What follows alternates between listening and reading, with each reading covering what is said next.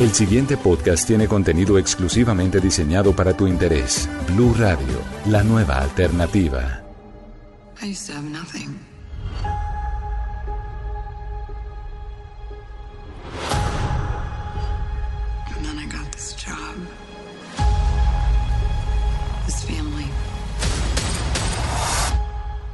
Hola, ¿qué tal todos? Bienvenidos a la Caja de los Cómics, el espacio de Blue Radio dedicado al cine, al cómic, al anime, a la fantasía, a los juegos de rol, a los juegos de video, a todo esto que hace parte del mundo geek, a todo esto que nos saca de la monotonía y que nos lleva a lugares donde todo es posible. Hoy vamos a hablar de una mujer, de una heroína, de una vieja berraquísima que está siendo reconocida recientemente y está teniendo su lugar muy importante dentro del mundo geek y es Black Widow. Lo que estamos escuchando en el fondo es eh, un avance o por lo menos un extracto del tráiler, el primer tráiler, el primer, eh, la primera muestra que nos presentaron los estudios Marvel de esta película que se estrena o se estrenó dependiendo de cuando usted esté escuchando este podcast en mayo del año 2020 y pues obviamente ustedes se imaginarán que la expectativa es total. La expectativa es grandísima porque pues bueno aparecen um, muchos personajes que antes no se habían visto dentro del universo cinematográfico de Marvel.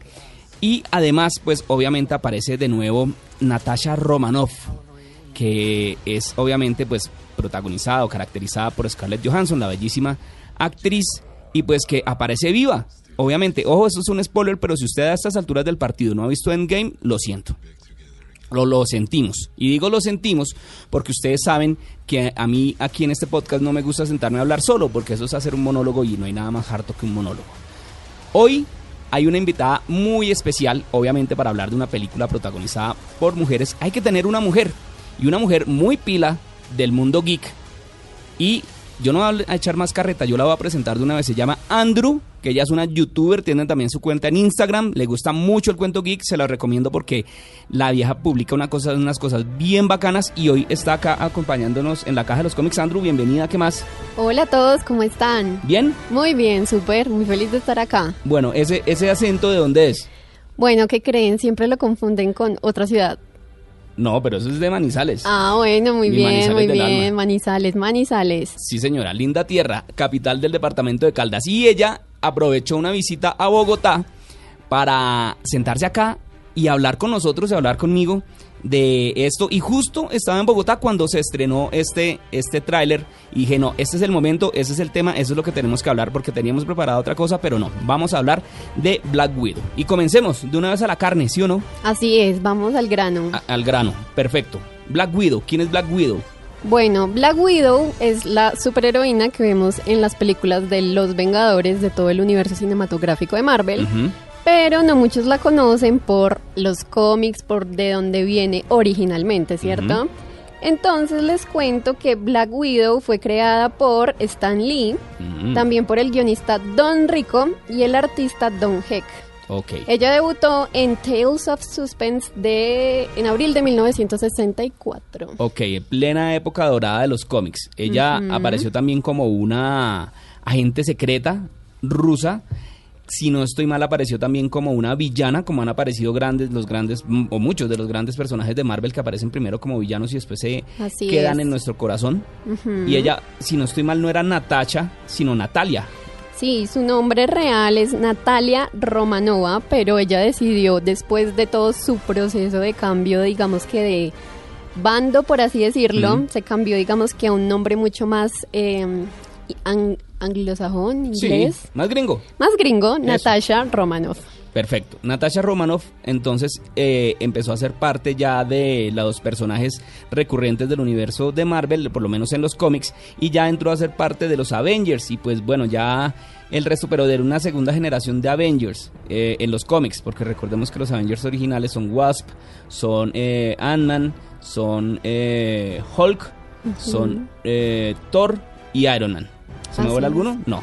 No. Ahí todavía no estaba el Capitán América, ¿cierto? No, no, porque no, estaba todavía vuelto una paletita. Entonces, esa es eh, Natasha Romanoff, la viuda negra, pero en los cómics. Y en el mundo del cine, en el que ya más para acá, y que seguramente muchos de los que nos están oyendo son los de los que, pues, que más se han enterado de la Black Widow, es un personaje que apareció por primera vez en Iron Man 2.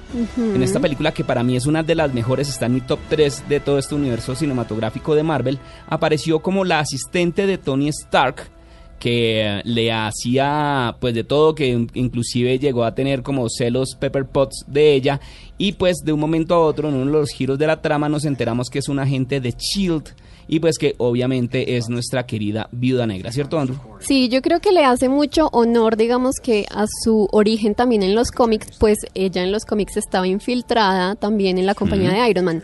Ella era mala en los cómics, pero bueno, es como un giro interesante y una forma de darle honor a ese origen que tenía. Ella ha aparecido en la mayoría de, la peli de las películas de los Avengers y pues también de en algunas películas de otros personajes, pero obviamente Hollywood y pues el universo cinematográfico de Marvel estaba en deuda con ella y pues con todas las, las personas y con todas las mujeres que les gusta este cuento como la niña Andrew que hoy nos está acompañando por acá. supuesto. Porque obviamente hay que darle reconocimiento al papel de la mujer importantísimo en todo este mundo geek, que no es solamente como por ejemplo y que no solamente es la Mujer Maravilla, y por ejemplo como en los años 50 o 60 que la Mujer Maravilla era simplemente la secretaria de la Liga de la Justicia. No, hay que mostrar las cosas como son y hay que mostrar las cosas de verdad como, como mostrando lo que significa una mujer en todo esto. Ella, eh, siendo humana sin poderes ni nada, es una atleta la berraca, ¿sí o no? Sí, ella sabe de artes marciales, está totalmente entrenada y digamos que eh, su propio nombre, la viuda negra, es porque también es muy sigilosa, entonces básicamente ella tiene muchas habilidades que no pueden que no necesariamente son de superpoderes, pero son muy, muy chéveres para la vida real. La viuda negra es por una araña, ¿no? Sí, Que sabe por qué es una lo que hace esa araña, ¿no? Araña pica Muerde, y mata. pero mata a su pareja. A eso su por eso es que le dicen, por eso es que le dicen la viuda negra. Ah, esa sí no me la sabía. Ahí le dejo el dato. Entonces, ya obviamente con esta deuda grandísima que tenía eh, Marvel con, eh, con los fans, decide crear una película o decide ya anunciar una película ya hace varios años. En este momento, esto lo estamos grabando en el año 2019. Estamos en diciembre de 2019. Esta película viene rondando hace por ahí unos 5 años. Tanto así que se pensó en lanzarla primero antes que la película de la Capitana Marvel. Esta película que a mi gusto, ya los que me han escuchado y los que me conocen y toda la cosa dicen, saben que a mí esa película no me gustó ni 5. Pero ni 5 es ni 5. O sea, nada. Acabaron con todo. Destruyeron todo lo que se había hecho bien hasta el momento. Acabaron con los Skrulls. Acabaron con una buena banda sonora. Acabaron con una muy buena actriz. Que, en fin, perdón. No, no me ofusco. Sigo calma, calma, calma. Sigo usted, Andrew. No, no, no. Bueno, realmente Capitana Marvel fue, digamos que, el lanzamiento de Marvel para el mundo de las protagonistas femeninas. Esta va a ser la segunda película protagonizada por una mujer y yo creo que es la que más esperan los fans realmente, porque Black Widow ha sido la heroína con la que hemos caminado un poco más de tiempo.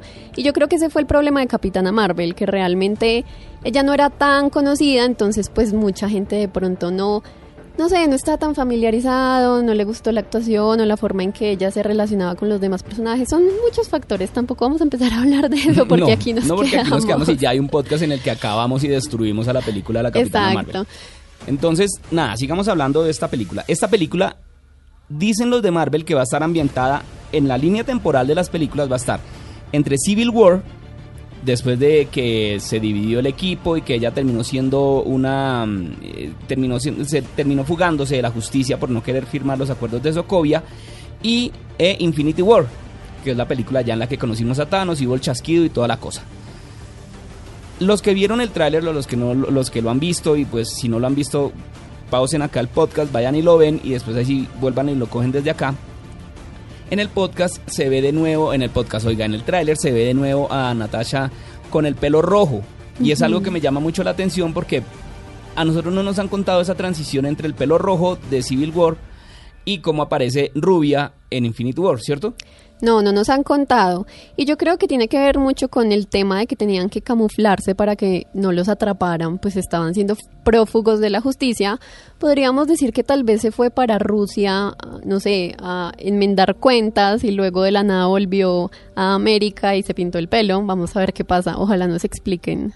Pues en el tráiler arranca eh, en Budapest, se ven tomas de la ciudad de Budapest. Budapest tiene una, pues un significado especial dentro del universo cinematográfico de Marvel porque es como un chiste interno entre Hawkeye y Viuda Negra, ¿cierto? Así es. Yo creo que por fin vamos a saber lo que pasó en Budapest. ¿Qué carajos pasó en Budapest? No tengo ni idea. De hecho, estaba leyendo un poco sobre la Viuda Negra y me di cuenta que ella alcanzó a tener un romance con Hawkeye en los cómics, obviamente. Entonces, quién sabe qué tal que nos muestren algo así antes de que Hawkeye conociera a su esposa. No sabemos. O cuando la conoció, que haya cachos y que le ponga más importante, que se ponga más interesante en el universo ci- cinematográfico de Marvel, ¿no? Tal Pues, vez, ¿por tal no? vez. Bueno, allí en Budapest, la, la, la viuda negra ya debe estar huyendo de su pasado, intuyo yo, y eh, se encuentra, aparecen ya unos personajes, aparecen primero un personaje femenino, ¿cierto? En el que aparece dándose en la jeta. Así es. Y le dice cis, o sea, hermana. Exacto. Ella es Yelena, que en los cómics es una agente también de la misma agencia a la que hacía parte la, la viuda negra y que en un momento, de un momento a otro, la aunque son amigas, de un momento a otro la empieza a ver como enemiga. Entonces ahí, en esta, en el, en el tráiler, vemos que primero pues se enfrentan a puños y pata y toda la cosa, y después terminan eh, Hablando como si nada. hablando como si nada y reuniéndose con más personajes.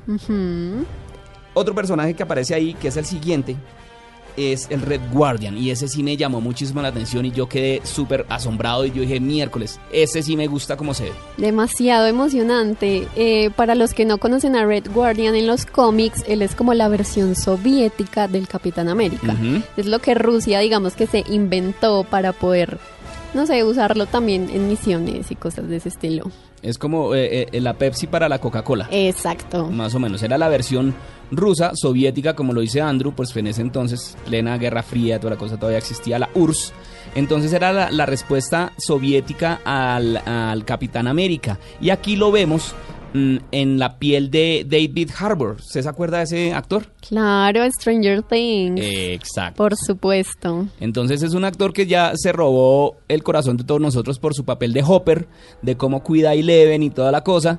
Y aquí lo vamos a ver un poco diferente, barbudo, un poco más gordo y pues ya en el traje de un superhéroe, diferente a lo que ya hizo en Hellboy. Porque hay que decirlo, David Harbour quiso dar el brinco al, al- al cine de superhéroes que tanto critican por ahí algunos directores de gran renombre y quiso hacer ese salto con, con Hellboy y eso no salió bien. ¿A usted qué tal le pareció Hellboy, la de David Harbour? No, la verdad es que no. ¿Cierto que no? No, para nada. Pareció muy mal cosplay el de, el de David Harbour ahí. No, no se comparaba con lo que habíamos visto antes tampoco. De Guillermo del Toro. Absolutamente. Yo estoy muy de acuerdo con usted, pega ahí. Eso. Ahí pegamos en el puño. Entonces, eh, David Harbour va a ser de este personaje que también en los cómics en algún momento se vuelve enemigo.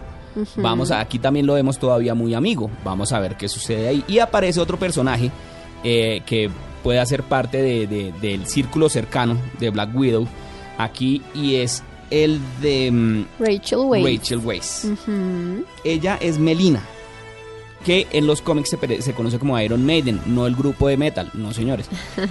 Iron Maiden es la dama, la doncella de hierro en, en español. Ese personaje existe en los cómics y es una, uno de los principales enemigos de, la, de Black Widow. También es un personaje ruso y eso lo hace Rachel Weisz. Rachel Weisz, recordémosla también por ella actuó en La Momia. Ella sí, actuó en una película que a mí me encanta que es Constantine También. sí. con, con Keanu Reeves.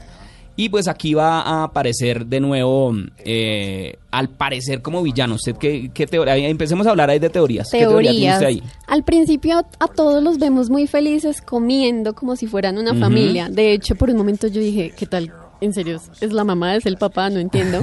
ya después como que, ok, no, todos son de la misma agencia, vamos a ver qué pasa.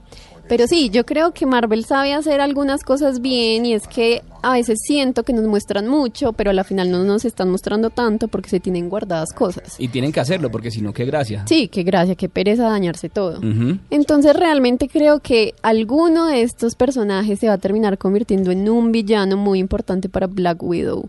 Y pues lo tienen que explorar mucho, porque si es la única película de ella, pues ya está muerta, ¿cierto? Yo digo una cosa, ahí, ahí nos están, todavía no nos han mostrado, no nos han dicho quién va a ser de Taskmaster. Task- Taskmaster va a ser el villano principal de esta película. Taskmaster en los cómics es una persona que tiene memoria muscular, creo que es que le dicen, que es una persona que con solamente ver los, los movimientos de su adversario o de otra persona los copia ahí mismo. A Taskmaster ya lo hemos visto en videojuegos, en el re- recientemente en el juego de Spider-Man de. PlayStation 4, que es una rechimba, perdón la palabra. la es que- locura. porquería de juego. Ahí aparece Taskma- Task-. Taskmaster y lo hemos visto también en otras historias por ahí suelticas, eh, inclusive en el juego de Marvel vs. Capcom. No, espérenme, me acuerdo. En el de Marvel Super Heroes. Bueno, lo hemos visto en los videojuegos. Se me escapan ahorita. Pero lo anunciaron a él como el villano de esta historia. Yo digo, ¿qué tal si Rachel- el papel de Rachel Weisz es el Taskmaster? Tal vez, puede que sí, nos sorprenderíamos aún más de que él fuera una mujer, porque algo que también está haciendo Marvel mucho últimamente es como toda esa inclusión femenina y de dar el poder femenino y no sé qué. Entonces sería un giro bastante interesante. ¿no? Y que, y que muestre, lo- lo- cambiar a los personajes de género a mí no me, no, no me molesta para nada, inclusive me parece que puede refrescar muchos personajes. Y yo defiendo mucho la primera vez que yo vi eso en el, en el cine, ni siquiera, en el cine de superhéroes, que ni siquiera existía como cine de superhéroes y ni siquiera existía todavía el, universo- el universo cinematográfico de Marvel, fue lo que hicieron con la película de Daredevil de eh, la de Ben Affleck, cómo mostraron a Kingpin, un Kingpin de color y absolutamente diferente como lo habíamos visto, como nos lo, nos lo habíamos imaginado Ah, sí, en, toda la en- razón. en el cómic. O sea, nosotros lo habíamos visto como Wilson Fisk, el señor calvo, blanco, caucásico, de grandote, y aquí nos lo muestran con un actor buenísimo, que era Michael Clark Duncan, y negro. Sí, totalmente cambiaron. diferente. Y ahí yo dije, sí se puede, y les quedó muy bien hecho. Y la gente critica mucho esa película y yo la quiero. a, mí sí me, a mí sí me gustó. A mí también, Y el Hulk Lee a mí también me gustó. Sí, era chévere, era chévere. Pero bueno, volviendo al cuento, ¿qué tal que esta? A mí me parecería, a mí no me parece descabellado porque eh, primero no han dicho quién va a ser Taskmaster. No. Entonces, primero me, me- me parece que por ahí puede funcionar. Y me parece que el villano de Black Widow, ella ya se ha enfrentado a hombres a lo largo de todo el universo cinema- cinematográfico de Marvel. De todos, todos, todos, todos. De, de Whiplash para acá. Todos Todos son hombres. que se enfrenta a una mujer. Sería y una mujer con- increíble. y una mujer con el poder de Taskmaster, a mí me parecería del. Sería, yo creo que un giro súper chévere, súper inesperado para, pues, para los que están, digamos, que viendo la película en ese momento. Sería increíble. Aunque quién sabe también el papel que tendrá Yelena, porque al parecer también es interesante. Dicen que ella va a ser como la próxima Black Widow. no estoy es que- segura, es que pero en los, cómic- en los cómics ella reemplaza a Black Widow en algún momento y aquí recordemos que en esta línea de tiempo ella todavía está viva. Y al estar viva ella todavía, también está vivo otro personaje que ahí viene una, te- una teoría que también está rondando mucho por ahí. Y es, obviamente, nuestro querido Iron Man. así es, O sea, así es. Tony Stark estaría vivo. Qué locura. Realmente no sé qué tan bueno sea eso porque cuando hay una muerte debería ser épica y deberían dejarla ahí. Lo que pasa es que este por línea temporal, pues obviamente Ah, bueno, está sí, vivo y, debe, y podría aparecer. Pero a mí lo que me, lo que no me gusta es ese Iron Man centrismo de las películas de Marvel. Sí. Todo tiene que ser alrededor de Tony Stark, todo tiene que ser alrededor de Iron Man. No, hombre, tampoco. Sí, no, yo creo que deberían darle también mucha cabida a los nuevos que se vienen, porque pues a la final él cumplió su ciclo.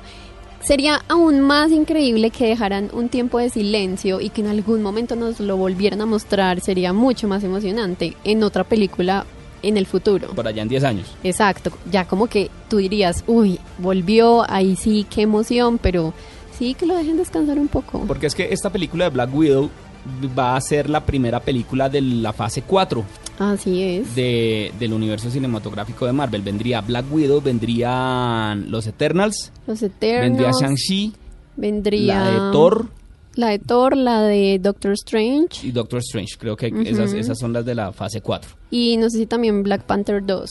No, creo que esa ya todavía, esa creo que la están pensando más para adelante. Ok. Que a mí yo- eso es algo que veo mucho en las redes sociales y todo el mundo empieza a pensar y a echar teorías y a echar número y la vaina. Miércoles, faltan tres años. Dejemos, Sí. dejémoslos, que ellos tendrán allá que hacer y nosotros por lo pronto vámonos a lo, a- vamos a lo urgente y después vamos a lo importante, como digo yo.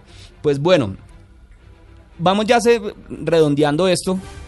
Andrew, dígame lo bueno, lo malo y lo feo de este tráiler y qué espera usted de esa película.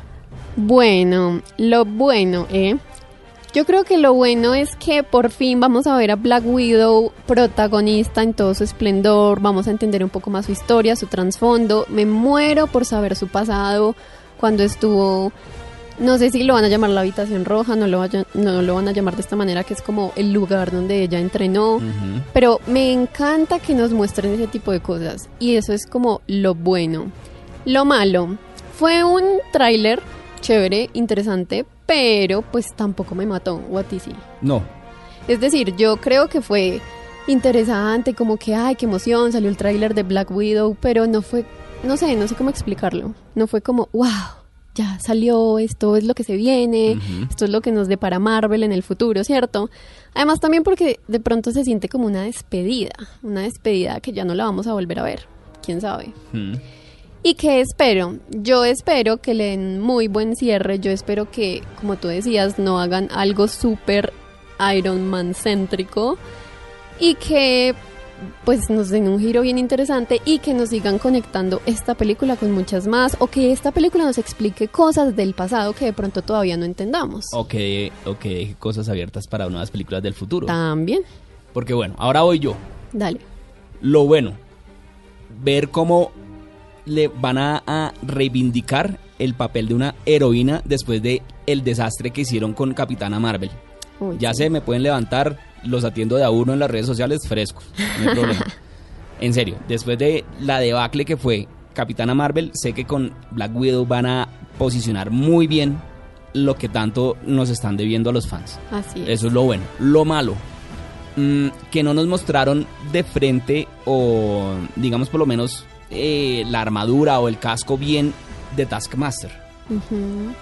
Si es el villano principal, me parece que por lo menos le debieron haber dado como, como no sé, un que le voltearan la cámara a la cara y un chan chan chan. Claro, claro. Car- Miércoles, ¿este man quién es? Como que le dieran un poquito más de emoción. Sí, con, con Taskmaster me parece que, que nos quedaron debiendo eso.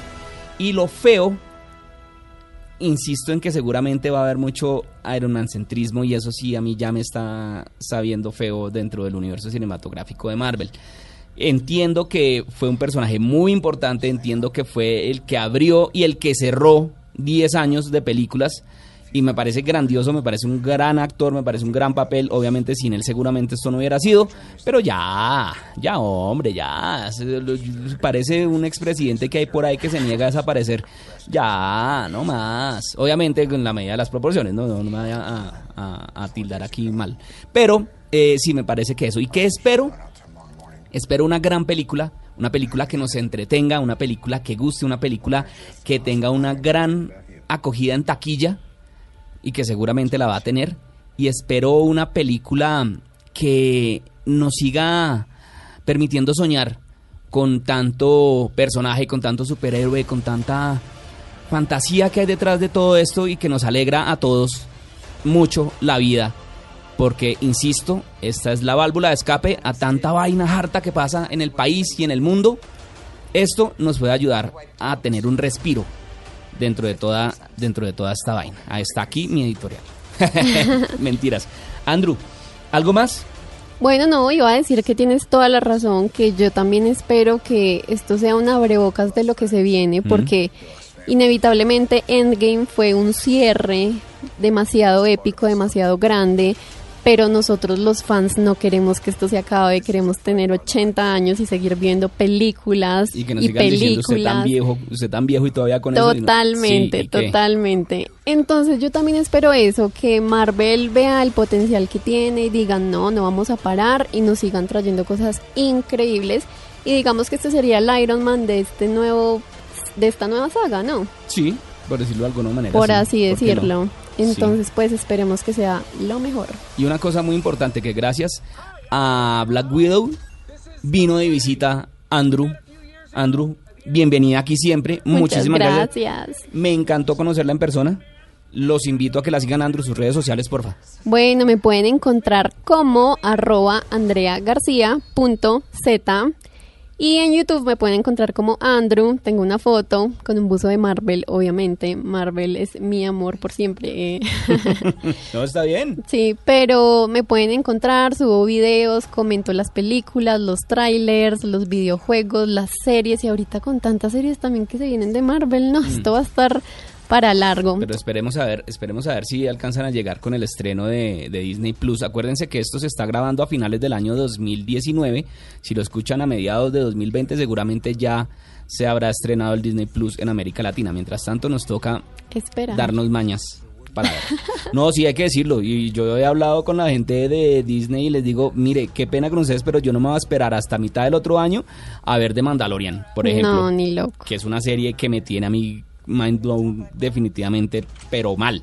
Entonces, desafortunadamente eso pasa. Ah, antes de cerrar, ¿sabe? Por ejemplo, estuve hablando con los de Warner y no saben en qué momento se va a estrenar Crisis en Tierras Infinitas acá en, Qué en América triste, Latina. qué triste. Yo también les escribí por la cuenta de Instagram y me respondieron que no saben. Entonces, ¿tú crees que uno se va a quedar esperando dos meses con una red social donde a toda hora te aparecen spoilers? Obviamente es muy duro, es muy duro. Muy jodido. Entonces, eso es un llamado, si nos escucha de pronto alguien, al, al señor eh, Kevin Feige o alguna de estas personas de Disney, si nos está escuchando, hermano, Please. colabórenos. Sí, no sea así. Andrew, muchísimas gracias. Muchas ¿Cómo gracias por invitarme. Me encantó, me encanta, me encanta participar en esto y cuando me quieras volver a tener y charlamos también. Usted no es sino que me diga cuándo está en Bogotá y de una. Pero claro, por supuesto. Listo. A todos los oyentes, muchísimas gracias. No se les olvide también seguir arroba la caja de los cómics en Instagram. No es más, vamos a ver cómo nos sorprende Black Widow, vamos a ver cómo nos sigue sorprendiendo Marvel, cómo nos sigue sorprendiendo Disney. Hasta aquí, la caja de los cómics en esta ocasión. Larga vida y prosperidad y que la fuerza los acompañe. Adiós.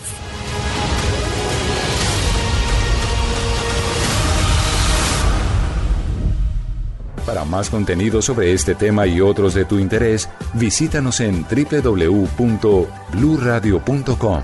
Blu Radio, la nueva alternativa.